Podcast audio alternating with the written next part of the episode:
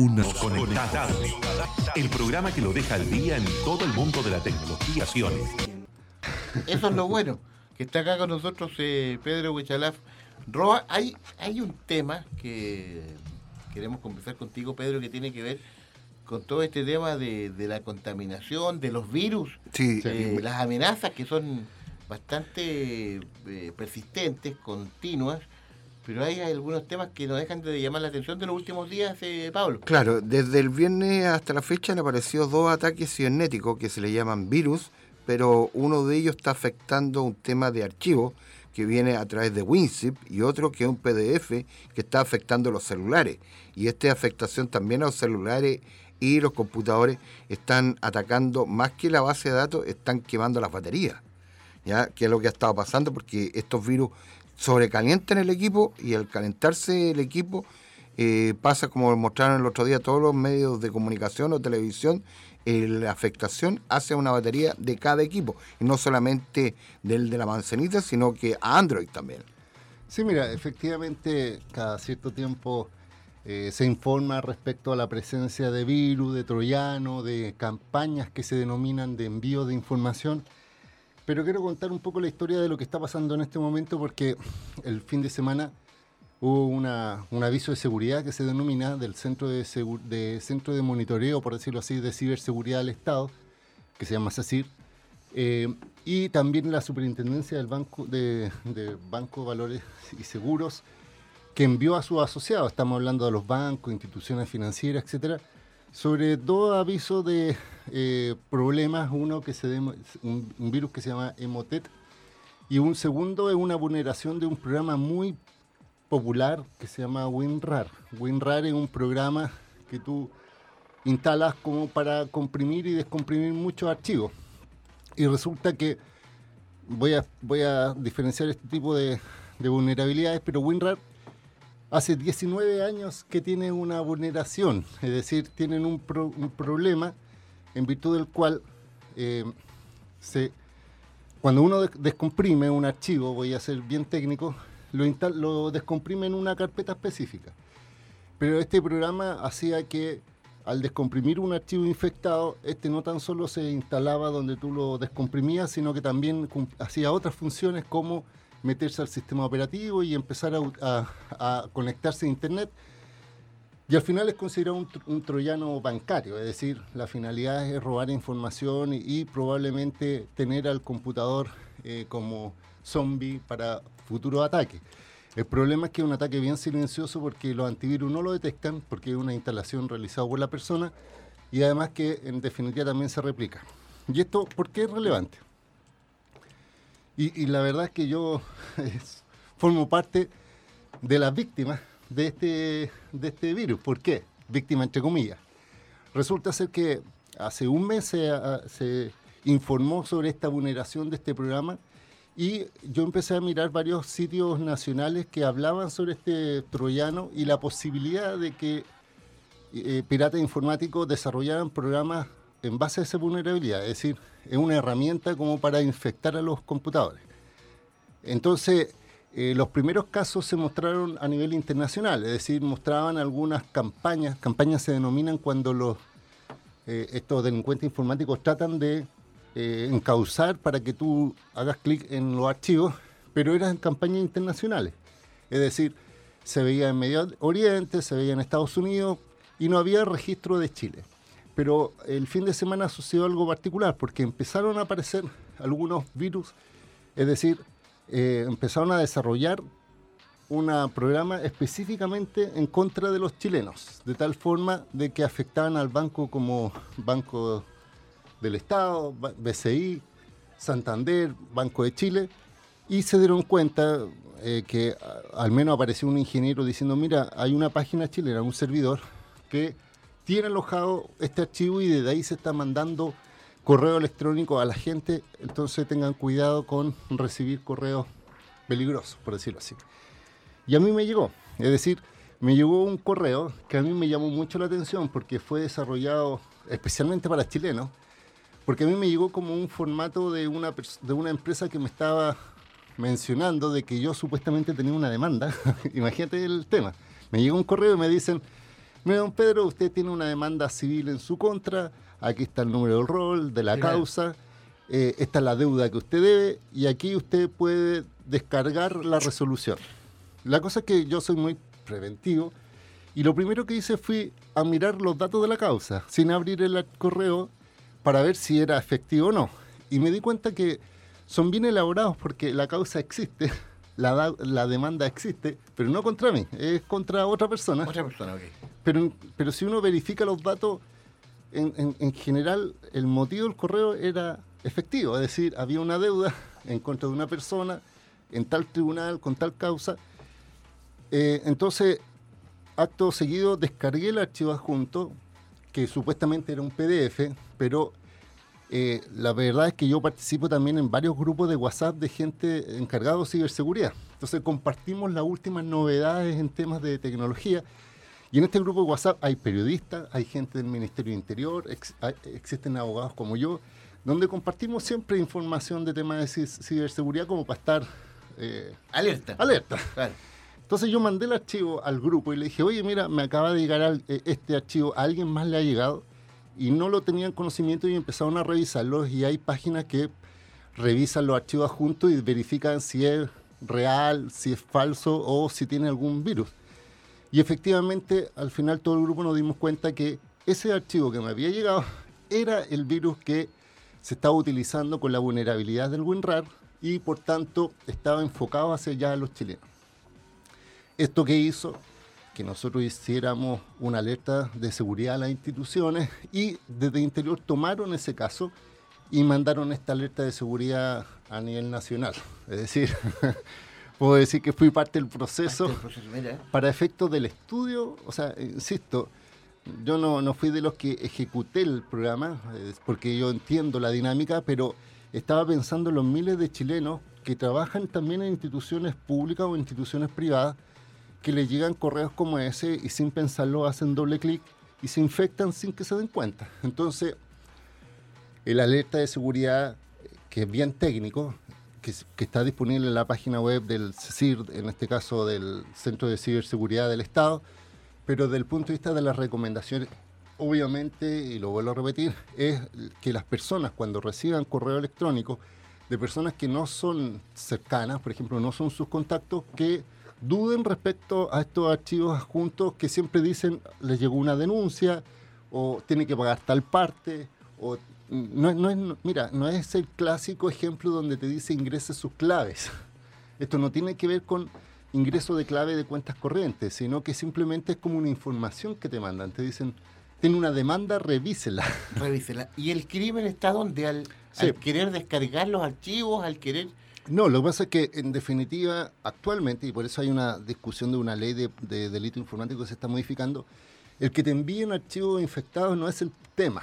El tema está en que después de que tú lo ejecutas y se conecta, te roba esa información y ahí ellos... Pero el, el delito, perdón, el, el- el tema se produce cuando tú abres esos archivos. Sí, Ok. porque mira, técnicamente tú abres el archivo y tu computadora se conecta a una, a una central y dicen, desde esa IP está tal archivo infectado y por tanto remotamente te pueden controlar. Entonces, eh, se dieron cuenta que este sitio es chileno, es un hosting, es un lugar donde colocan una página, eh, almacenaba también la información de la IP. Entonces, todos los días se veía cómo aumentaba la cantidad de IP eh, que recibía. Eso significaba aumentaba la cantidad de chilenos que hacían doble clic en los correos. No sé si me, me Claro. explico. Entonces, los piratas informáticos lo que hacen es tomar esa IP y ya saben que desde ese computador está infectado el archivo y por tanto pueden controlar, como te digo, remotamente, observar el comportamiento, robar credenciales de, cuentas corrientes, sacan las claves y no te das ni cuenta. Entonces, el tema está en que, por un lado, está ese, ese, ese malware y también estaba el segundo que se llama Emotet, Emotet que es otro eh, malware que también tiene como finalidad el tema bancario. Entonces, ¿qué es lo que sucede aquí? Que se demuestra como hay un nivel de sofisticación mayor, porque en definitiva utilizan vulneraciones internacionales, lo adecúan para un público específico o un país específico como Chile, lo vinculan con los bancos que ellos quieren selectivamente atacar y hacen que las personas que no tienen muchos conocimientos sean víctimas en el sentido de que son posibles, eh, eh, en este caso, receptores de información, que tienen información, y de ahí, en un momento, cuando ya tienen una gran cantidad de información, van donde los bancos y hacen el robo, eh, en este caso, a los clientes, o atacan a los bancos de tal forma de que esto parezca como una actividad normal. Precauciones elementales, consejos para nuestros amigos que están siempre atentos a, estas situaciones, eh, eh, Pedro, ¿qué es lo que hay que hacer? No solo por la, por la precaución personal, sino que también en lo posible tratar de alertar a otros, eh, Pedro. Sí, no, y además, como yo lo menciono,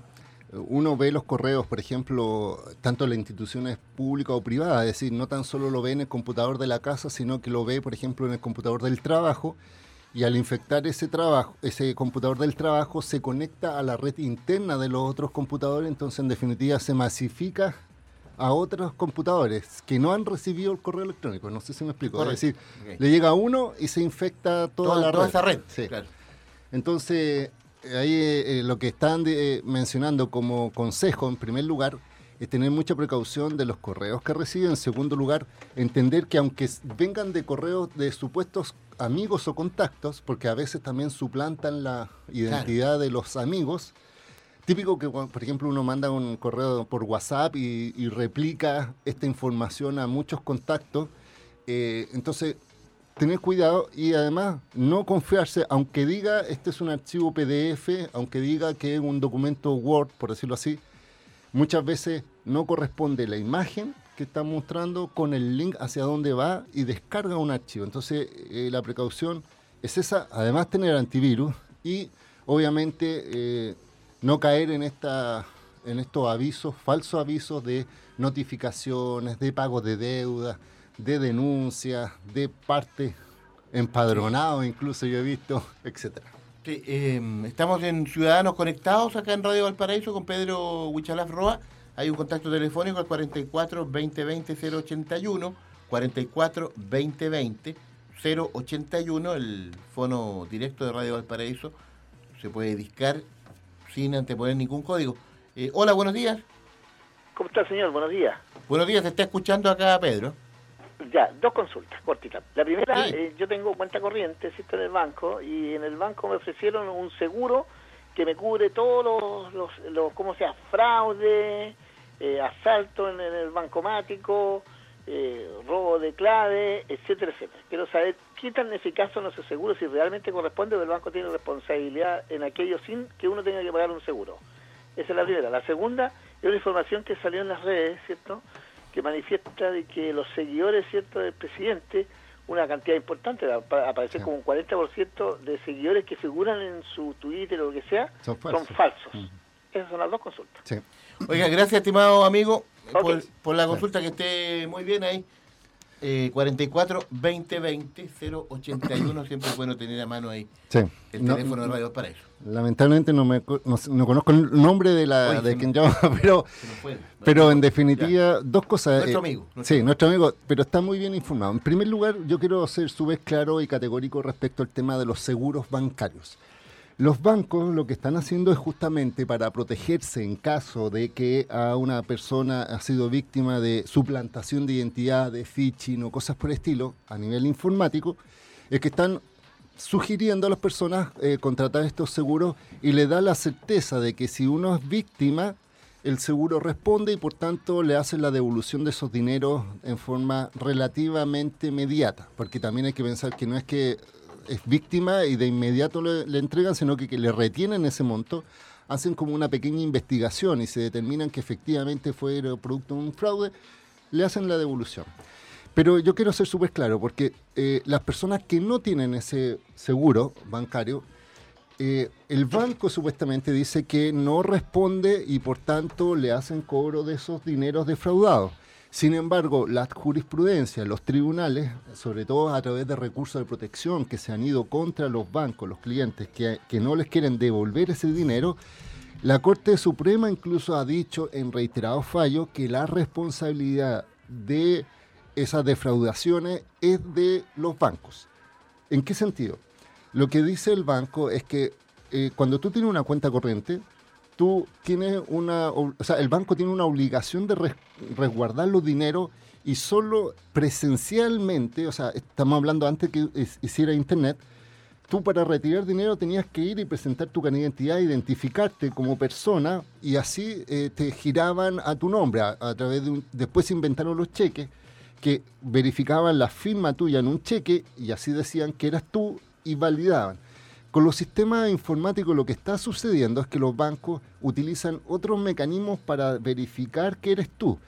Pero en definitiva, cuando hay fraude, que, lo que significa en el fraude como phishing es que la gente te saque las claves, eh, el banco, o sea, la, jurisprudencia, los tribunales han dicho que es responsabilidad de ellos, además de que, una persona ingrese las claves, que verifique que realmente eres tú la persona que está ingresando las claves. No sé si me, explico. Entonces, ha sido muy claro esto. Eh, y por otro lado, los bancos están tratando de, decir, no, pero es que esta es responsabilidad de los usuarios porque ellos son los que apretan un clic y bajan archivos adjuntos o, u otras situaciones. Entonces, por un lado, no es obligación tener un seguro bancario si es que uno no tiene un seguro bancario y, es afectado y se siente víctima, puede recurrir contra el banco y a través de recursos de protección. E incluso es más, eh, hoy día hay una discusión en el Congreso porque se está estableciendo una obligación de los bancos y los bancos, yo me acuerdo una declaración del gerente del BCI que dijo, mira, lo que vamos a hacer es que les vamos a cobrar a todos los cuentas correntistas un pequeño valor de tal forma de que si sufren el, en este caso la es víctima, tenga que igual forma pagar.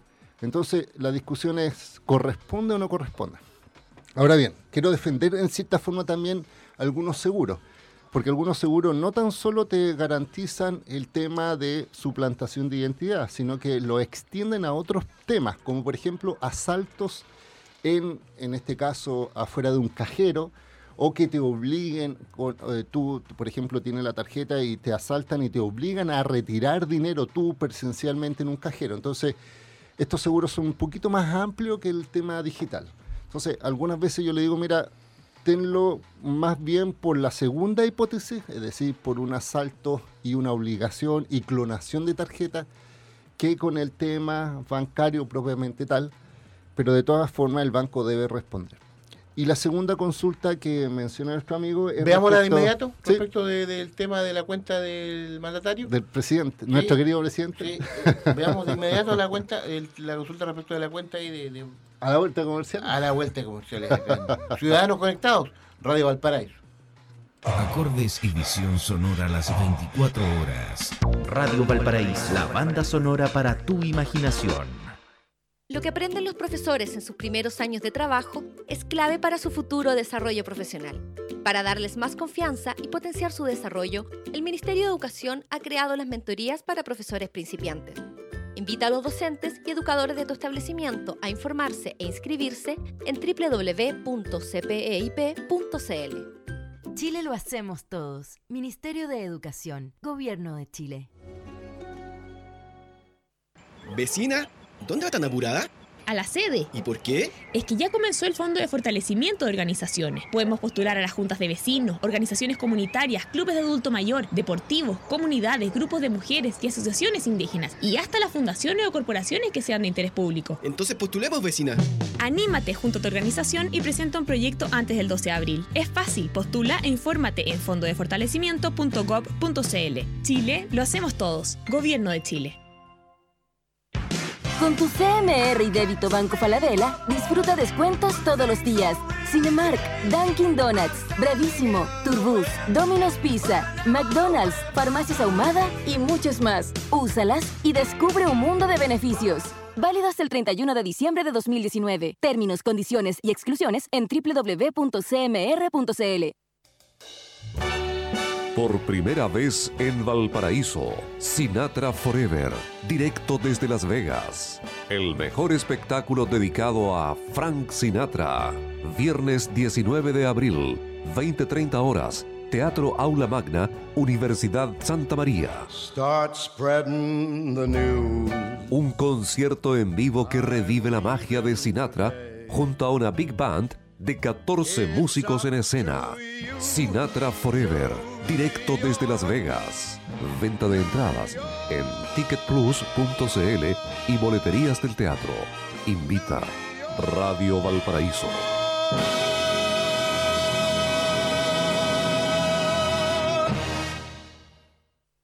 En Clínica Dental Red Salud Quilpué nos preocupamos por tu sonrisa. Ven ahora y aprovecha un beneficio especial. Higiene dental completa a solo 9,990 pesos. Te esperamos en Aníbal Pinto, 843 Quilpué. Red Salud, mejor salud para Chile. Oróstica y Péndola, la ferretería industrial más completa de la región, despacha a domicilio oxígeno, acetileno y argón. Extra, extra, extra. Gran evento de Oróstica y Péndola este 3 de abril a partir de las 10 de la mañana. Regalos, concursos, demostraciones y descuentos de las marcas Maquita, Crafter y toda la línea automotriz. Venga al gran evento de Oróstica y Péndola, la ferretería industrial más completa de la región. Lo esperamos con la atención de siempre en Uruguay 850 Valparaíso.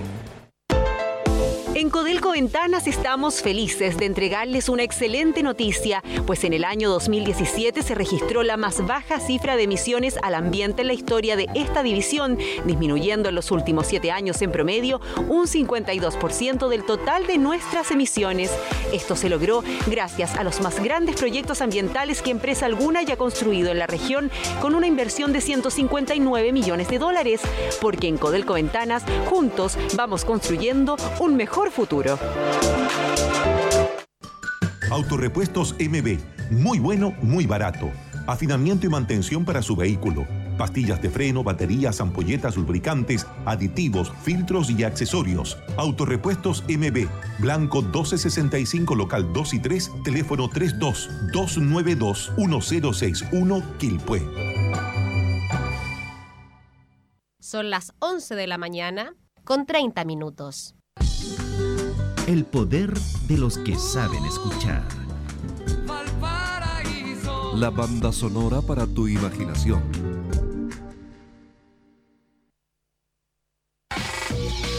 Radio Valparaíso está presentando Ciudadanos Conectados.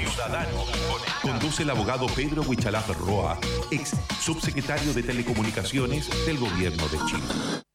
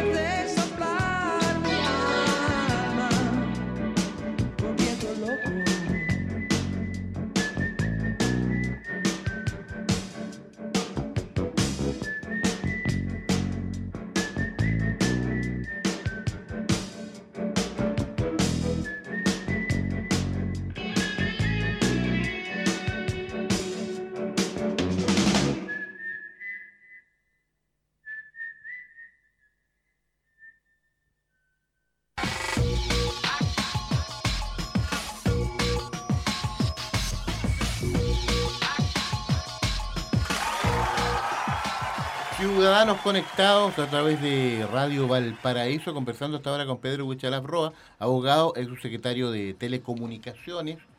Había una, una consulta pendiente de nuestro amigo que nos llamaba al 44 2020 081. 44 2020 081 respecto de, de estos seguidores Sí.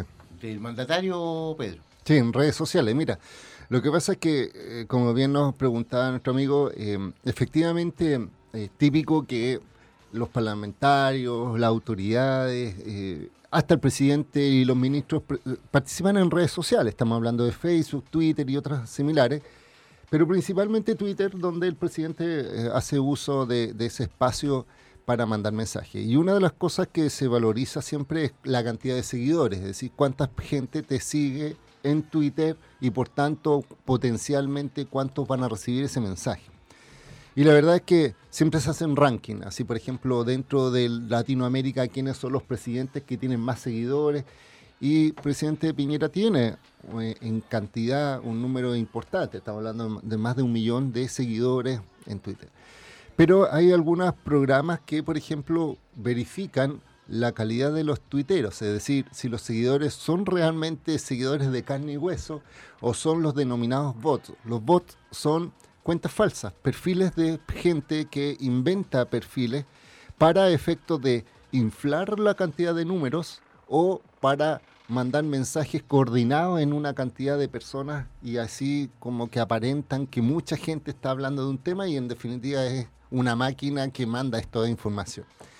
Esto también se da cuando en Instagram, en YouTube también, también hay denuncia de, de, de gente que está en YouTube y, y aumentan su cantidad, cantidad de seguidores y dicen, ah, claro, tú compraste seguidores porque hay fábricas y empresas que fabrican seguidores falsos. Que se dedican a eso, claro. Sí, y cobran y te dicen, mira, te, te ganamos mil seguidores y tú pagas tanto, pero al final son seguidores falsos que después los sistemas empiezan a eliminarlos porque se verifican que son identidades falsas. El tema está en que se hizo un test de validez, por decirlo así, o de veracidad, y hay resultados donde indican que casi el 50% de los seguidores de el presidente podrían ser falsos y por tanto afecta un poco también la credibilidad respecto a sus seguidores. O se dice, bueno, hay empresas que financian estos seguidores falsos para aparentar una situación como esta. Eh, lo importante, bueno, que destacar que el presidente usa estas redes sociales, yo creo que es positivo. Hoy día la gente, la ciudadanía requiere otros canales distintos a los oficiales para poder comunicarse.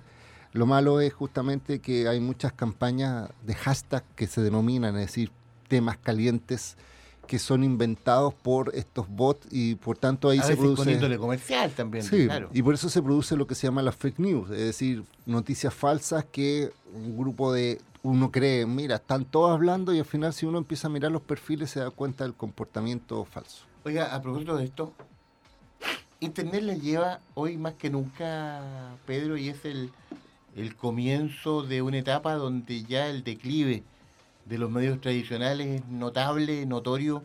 Eh, por ejemplo, eh, la televisión, eh, Abierta. se lo consulto porque hay generaciones, por supuesto, eh, muchas generaciones, que cada uno hace su propia programación, ve el video que quiere, escucha la música que quiere, y ya para un grupo grande de personas ya estar atento a un horario definitivo en la tele ya no, no- ya- ya parte como de la prehistoria.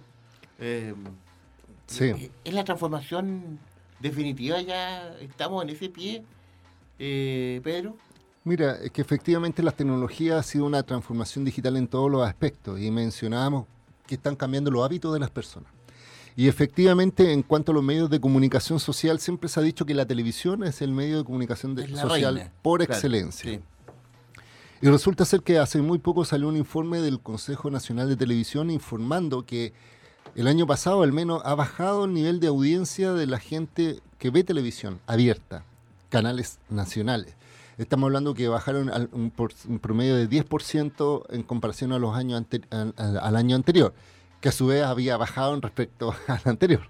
Entonces hay una tendencia a que la gente hoy día cada vez ve menos televisión abierta, pero esto también se aplica a televisión en general, o cable incluso, en donde al final Mira, los modelos de negocio están cambiando porque hoy día la televisión abierta lo que te ofrece es una, una contenido que uno puede decir local, pero en vivo, desde el punto de vista de que, por ejemplo, si a ti te gusta la teleserie, sabes que la teleserie va de 8 a 9 y si no alcanzas a ver la televisión, te pierde el capítulo. No sé Claro. si me, me explico. Entonces, ya perdiste. o sea, no hay posibilidad, entre comillas, Claro. de volver atrás. Eso es lo que sucedía tradicionalmente. Hoy, hoy día muchas personas ven la telenovela del otro día. Cuando quieran. internet. Es que eso, Ah, eso es lo que ocurre. Hoy día la- el, el hecho es que la gente está consumiendo la información cuando quiere, donde quiere y, y- y las veces que quiera. Entonces se han producido estos modelos de negocio. Por eso Netflix es tan particular. Porque te pone a disposición información, capítulos, series, y tú eliges el momento donde quieras verlas. No tienes que depender del momento de la transmisión. No sé si me explico. claro. Es como este programa. Eh, eh, Ciudadanos Conectados, lo escuchamos de 11 a 12, pero yo también, por ejemplo, lo coloco en internet, en una página, y, y cualquier persona en cualquier momento puede ir y, escuchar el a la hora que quieran. Claro, o en el auto. Sí. O en, o en- en- en, no sé, en, en- en la cotidianidad de su casa o duchándose. O lo que pasa cuando nosotros lo levantamos en la otra plataforma, que es el programa Sí. Twitter Café, a través de Facebook Live, uno dice, hay poca gente viendo, pero a la vuelta de la semana, Facebook te entrega un informe, te dice, oye, llegaste a 1.500 personas vieron tu video, Sí. ¿querés Claro. promocionarlo con platita ahora? Claro. Entonces, mira, eso es lo que está pasando. Es decir, eh, los desafíos de la televisión abierta principalmente por un tema de, de economía está en cómo se sustenta, porque además los medios de publicidad están cambiando las fuentes de financiamiento hacia dónde se originan. Es decir, dicen, mira, antes apostaba toda televisión abierta, pero ahora también estoy pagándole a gente en internet, también en otras plataformas, en la radio, y se diversifica, en este caso, la fuente. Pero lo que te estás queriendo decir es la cantidad de gente que está viendo televisión abierta ha disminuido. Pero por otro lado, que es lo que nosotros mencionábamos, eh, el acceso a Internet, la, cantidad de tráfico de datos cada, cada día y cada año aumenta. Es decir, la cantidad de acceso a Internet y cuánto consumimos por Internet aumenta exponencialmente. Y según estimaciones también de, cuánto de todos los datos que generamos, es decir, de los WhatsApp, de las fotos que subimos, Facebook, etcétera, se señala que un 30% de nuestro tráfico de datos corresponden a video. Es decir, hay una gran cantidad de, uso, de destino nuestro en acceso a Internet para destinarlo a los sistemas de comunicación multimedial. Entonces, eh, está demostrando, como te digo, estos cambios de paradigma, aunque no, crea que, no creo que haya una sustitución el día de mañana y que la televisión abierta se vaya a desaparecer. Siempre van a haber nichos de personas que prefieren estos contenidos. Pero la televisión abierta hoy día está haciendo muchas cosas que eh, yo creo que lo están haciendo muy atrasados porque deberían haberlo hecho antes, que es, por ejemplo, utilizar copulativamente, es decir, al mismo tiempo, otros medios de comunicación. Es decir, por ejemplo, Canal 13. Canal 13 tiene, Canal 13 abierto, tiene Canal 13 cable, es decir, se va por una plataforma de cable para los que contratan cable, y además tiene Tele 13 Radio, que Claro. es un medio de comunicación radio. Y muchas veces, si uno ve el cable, puede ver los estudios de, de la radio eh, en periodo, no sé si me explico. Es decir, transmiten en el cable lo que está pasando en la radio. Claro. Entonces, eh, y además, por ejemplo, ahora están asociándose, no sé si Canal 3 o el Mega se estaban asociando con eh, eh, prensa escrita y por tanto también están apareciendo algunos informes en papel, diario. Entonces, tenemos un holding multimedia, por decirlo así. Es decir, transmiten por internet, transmiten a través de la señal abierta, a través del cable, a través de la radio y por tanto llegan a, distintos segmentos eh, de- dependiendo del interés de la gente y eso demuestra que las tecnologías hoy día están haciendo que un desafío, un desafío de la comunicación, un desafío de a, a quién creerle, cómo creerle. Y eh, pasa lo mismo, por ejemplo, Mega. Mega hace muy poco hizo Mega Plus, que es un canal del cable que solo aparece en BTR, me parece. Eh, se están ampliando a otras. eh, también están transmitiendo, están con distintas radios asociadas a estos segmentos, con otros nombres comerciales probablemente. Pero es una figura que no es nueva. Esto yo lo había visto ya de antes, incluso en regiones. Yo me acuerdo que cuando era subsecretario, el 2014, 2015, fui a Punta Arena y en Punta Arena, que eh, es una región bastante particular porque es bien cerrada, por decirlo así, por geográficamente como está el sur. Y los medios de comunicación tienen diarios, tienen prensa, tienen radios. Tienen... Multimediales Sí, todo. pero es terrible. O sea, terrible desde el punto de vista de que el modelo de negocio es bien amplio, el abanico, y es efectivo porque al final la gente se informa de distintas formas, pero con la misma línea editorial, por decirlo así. Entonces, Claro. es una suerte de, de coordinación. Y por eso que yo menciono que es importante eh, el tema de la conectividad digital, porque permite a la gente optar qué es lo que quiere hacer. Si quiere ver televisión abierta, si quiere televisión cable, si quiere internet. Y las transmisiones, como tú bien dices, del- de la señal abierta también se transmiten por internet, aunque al principio han hecho algunas limitaciones. Por ejemplo, TVN permite ver TVN online solo a los chilenos y bloquean la IP extranjera de tal forma. eh, Yo lo encuentro absurdo porque es un tema de propiedad intelectual, pero al final, el día de mañana, las tecnologías van a ser tan abiertas que ese tipo de barreras mm, no van a tener mayor sentido. Estamos en eh, Ciudadanos Conectados en eh, Radio Valparaíso. Oiga, eh, nos quedan algunos minutos de programa, Pedro. Gran acuerdo Chile-Argentina, entiendo Sí. que también Chile-Brasil, con esta de la comunicación telefónica, el roaming. Eh, expliquemos a la gente en qué consiste. Eh, por ahí también eh, por ahí también usted tuvo bastante que ver cuando fue su secretario de Telecomunicaciones, Pedro. Sí, mira, efectivamente el roaming es una coordinación entre distintos países de tal forma que un plan que tú tienes en tu país pueda ser utilizado, un plan de telefonía y datos, porque hay que mencionar que el roaming no es solamente la voz, el roaming también puede ser los datos. Es decir, cuando tú viajas al extranjero, por ejemplo, tú vas a Argentina, cuando vas a Perú, cuando vas al extranjero, tú Mauricio, cuando vas tus vacaciones a Europa, por ejemplo, Claro.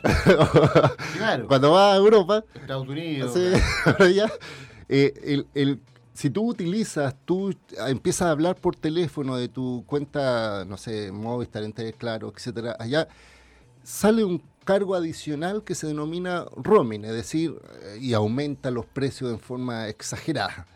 Eh, hasta mucha gente ha tenido que pagar millones de pesos porque utilizó el teléfono e incluso internet eh, en esos países.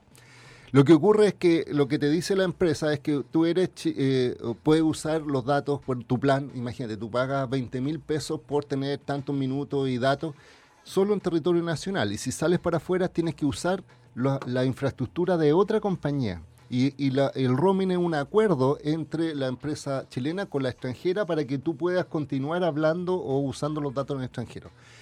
Resulta ser que el roaming, eh, mucha gente me decía cuando yo era subsecretario, ¿por qué no hacíamos algo para eliminar el roaming? Es decir, para que los precios sean los mismos como si estuvieras en Chile, como si estuvieras en Argentina o en otros lados.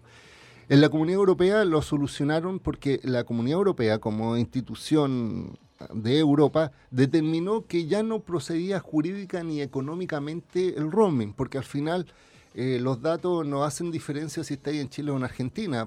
Los datos viajan por Internet, las ondas se propagan por, por- ambos países. Eh, y estos acuerdos entre empresas tienen que ser marginales, es decir, si hay un cobro tiene que ser el mínimo y es recíproco porque tanto le doy servicio a unos extranjeros como que mi mis clientes van al extranjero. Entonces hay reciprocidad.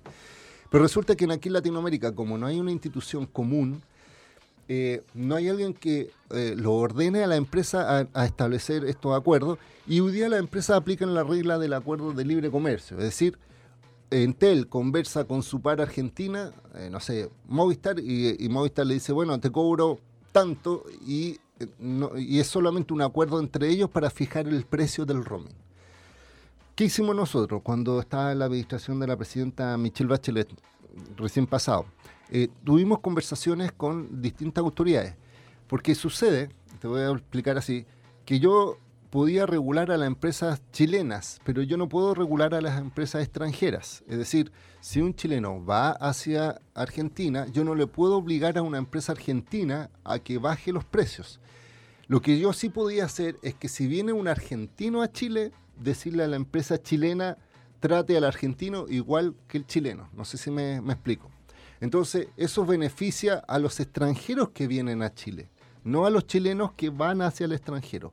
Entonces, para que haya esa figura, conversamos con Argentina y le dijimos, hagamos un acuerdo donde tú te preocupas de proteger a los chilenos que viajen a Argentina y yo me preocupo de proteger a los argentinos que viajen a Chile. De tal forma que se cruza y por tanto obligamos a las empresas que esos eh, ciudadanos tienen que tener un precio menor.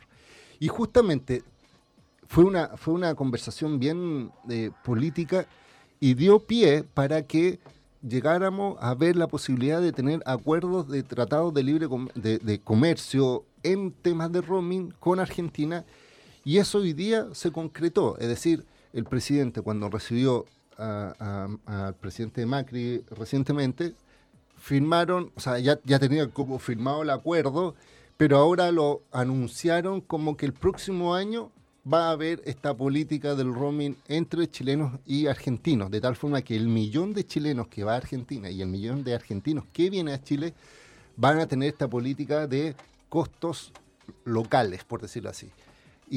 Pero insisto, no tan solo la voz, sino que también es datos. Eh, pero el tema está en que ese modelo es bastante bueno desde el punto de vista de que eh, soluciona un problema, pero es malo porque solo lo puedes hacer con el país que está interesado en hacer este mismo concepto recíproco. Lo bueno es que ahora el presidente también anunció la misma fórmula con el presidente de Brasil y por tanto se está pensando de que este, imagínate, Brasil tiene 220 millones de chilenos, que vengan algunos para acá en Chile también podamos tener la misma reciprocidad. Entonces, como experiencia que puedo mencionar, eh, que estuvo bastante bueno los inicios que nosotros hicimos, las conversaciones, porque esto no se da de un día para otro, porque hay que conversar con la empresa de telecomunicaciones, hay que saber por qué es tan costoso, dónde está el, el cambio de valores. Y la empresa me explicaba, mira, lo que pasa es que nosotros usamos la infraestructura de otra empresa extranjera y ella nos cobra porque su red es muy cara, pero resulta que a sus clientes le cobra poco, entonces había una ausencia de justificación, no sé si me explico. Yo a la empresa les decía, mira, si yo hoy día llamo por teléfono a Punta Arenas, estamos hablando de, no sé, más de 4.000 kilómetros de acá, me sale 10 pesos el minuto, no sé, estoy inventando. Pero si llamo a Mendoza, que está a 500 kilómetros, me sale 1000 pesos el minuto. Yo le decía, ¿acaso las ondas o las frecuencias saben que están subiendo la cordillera de, de los Andes y está cruzando? Si no, no, no tiene explicación. Al final, insisto, las empresas siempre decían, estamos disponibles, estamos disponibles, pero no llegaban entre ellas a ningún acuerdo, porque al final Y con este se roaming beneficiaban. hay una, una empresa que se bene- beneficia bastante bien, ¿ah? O Que sea- es con Argentina y Brasil, que es la empresa Claro, ¿ah? Sí, es que mira, es que eso es lo que te También quiero- se terminó el roaming con, Perú, me parece. Sí, mira, lo que pasa es que las empresas grandes, por ejemplo, Claro, ellas tomaron decisiones propias respecto a sus propios tiempo. clientes. Es decir, como Claro Chile está también presente en Claro Perú, en Claro Argentina, en Claro Brasil, Colombia, etcétera. Entonces, ¿qué es lo que dijeron? Dijeron, mira, a nuestros clientes les vamos a dar un plus. Eh, a estos países les va a salir mucho más barato. El problema es de competencia, porque los de Movistar o Entel o, no sé, mm, eh, WOM... Tienen de- servicios locales, ¿no? Sí, pues no, no, no tienen ese partner en el otro país como para abaratar y por tanto eh, cuando tú veías que ibas a viajar al extranjero, entonces te cambiabas de compañía porque el otro daba más condiciones. Entonces al final era una suerte de libre mercado, pero, pero no tanto porque tenías que ver si la empresa tenía filial en el extranjero. En cambio, con esta figura se está ah, estableciendo la obligación de que todos los precios bajen por igual más o menos, pero eh, entendiendo la lógica de que es solo con el país con quien tú firmas el tratado. Es Ahora decir, se trata de solo que- con Argentina, solo con Brasil y por tanto la lógica del roaming puede continuar con Colombia y con otros. La idea es que se avancen las conversaciones. Y no es llegar ahora a ir a Argentina y comprar un, un- un chip con otro número Sí. para poder, ahora con tu mismo número, puedes transitar en Argentina Oye, libremente. ¿Vigente desde cuándo? Es que el próximo año yo sé- tengo entendido que Argentina lo, lo quieren implementar. Todo caso, estos tratados también tienen que ser ratificados por el Congreso, pero hay voluntad, me imagino, que los parlamentarios de decir, oye, si esto es un beneficio de la gente y no hay una explicación que vaya a tener un, un problema para la economía nacional. Pero ¿por qué? Porque cada vez más gente pasa eso. Y como tú decías, eh, la gente antes iba al extranjero y compraba un chip local y cambiaba el número, pero no recibía las llamadas, por ejemplo, de su número chileno. Eh, acá Ahora lo no. que se está buscando es que efectivamente tú puedas transitar. Insisto, tal como ocurre en Europa. En Europa tú viajas por toda Europa. Ahora Reino Unido parece que ya no, con esto del. Brexit, ¿no? En serio. Pero en definitiva tú podías transitar por todos esos países con, con un chip, no sé, de España y te ibas a, a Italia, Alemania, etcétera.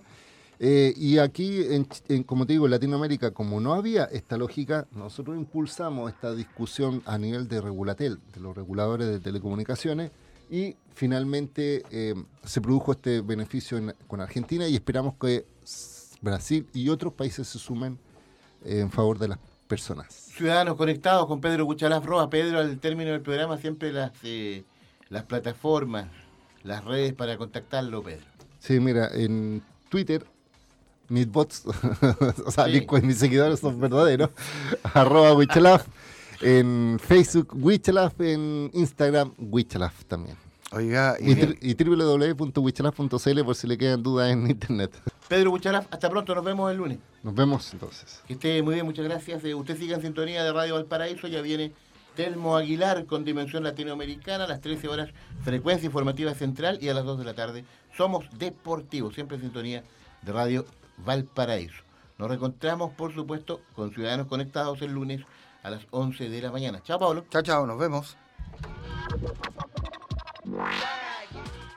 Radio Valparaíso presentó Ciudadanos, Conectados, el programa que lo deja al día en todo el mundo de la tecnología y las comunicaciones. Conduce el abogado Pedro Huichalaf Roa, ex subsecretario de Telecomunicaciones del Gobierno de Chile.